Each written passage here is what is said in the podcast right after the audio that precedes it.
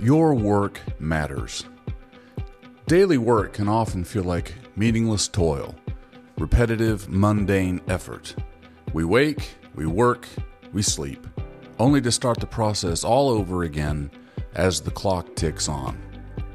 But understanding the spiritual significance of our work as serving God brings an unexpected meaning to everyday life. Tim Keller said, Unless you find the biblical doctrine of work, you will never find rest. Our work can be a calling only if it is reimagined as a mission of service to something beyond merely our self interests. He said, thinking of work mainly as a means of self fulfillment and self realization slowly crushes a person. Work is really a divine calling. Genesis 2:15 tells us the Lord took the man and put him in the garden of Eden to work it and to care for it. This verse illustrates that work is a part of God's original design for humanity. Our labor, whether in our careers, homes, or communities, is a way to participate in God's creative process and steward His creation. Martin Luther reminds us that our work is part of God's providential care for the world. He said, God is milking the cows through the vocation of the milkmaid. It's an opportunity, too, to serve God.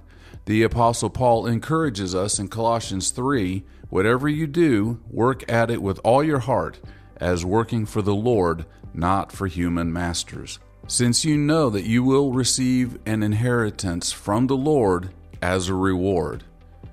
Work is a gift from God, something He has given us to do. It's a way for us to express our creativity and to contribute to the world.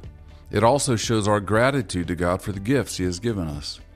Work is a way to serve others. When we use our skills and talents to help others, we are fulfilling our calling as Christians. I reminded a friend of mine that as an exterminator, his job is not simply to kill bed bugs, his work is to relieve suffering. Arthur C. Brooks wrote Earned success implies a sense of accomplishment and recognition for a job well done, while service to others requires knowledge of the real people who benefit from your work. Real people benefit from your work. Work is an avenue of meaning and purpose in our lives. Routine and responsibility keep us sane. So, taking on your daily task with dedication and excellence honors God and contributes to His kingdom. I hope you have a great Labor Day today.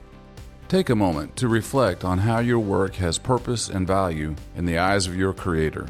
In the office, boardroom, barn or field, classroom, kitchen, or workshop, our labor becomes an act of worship.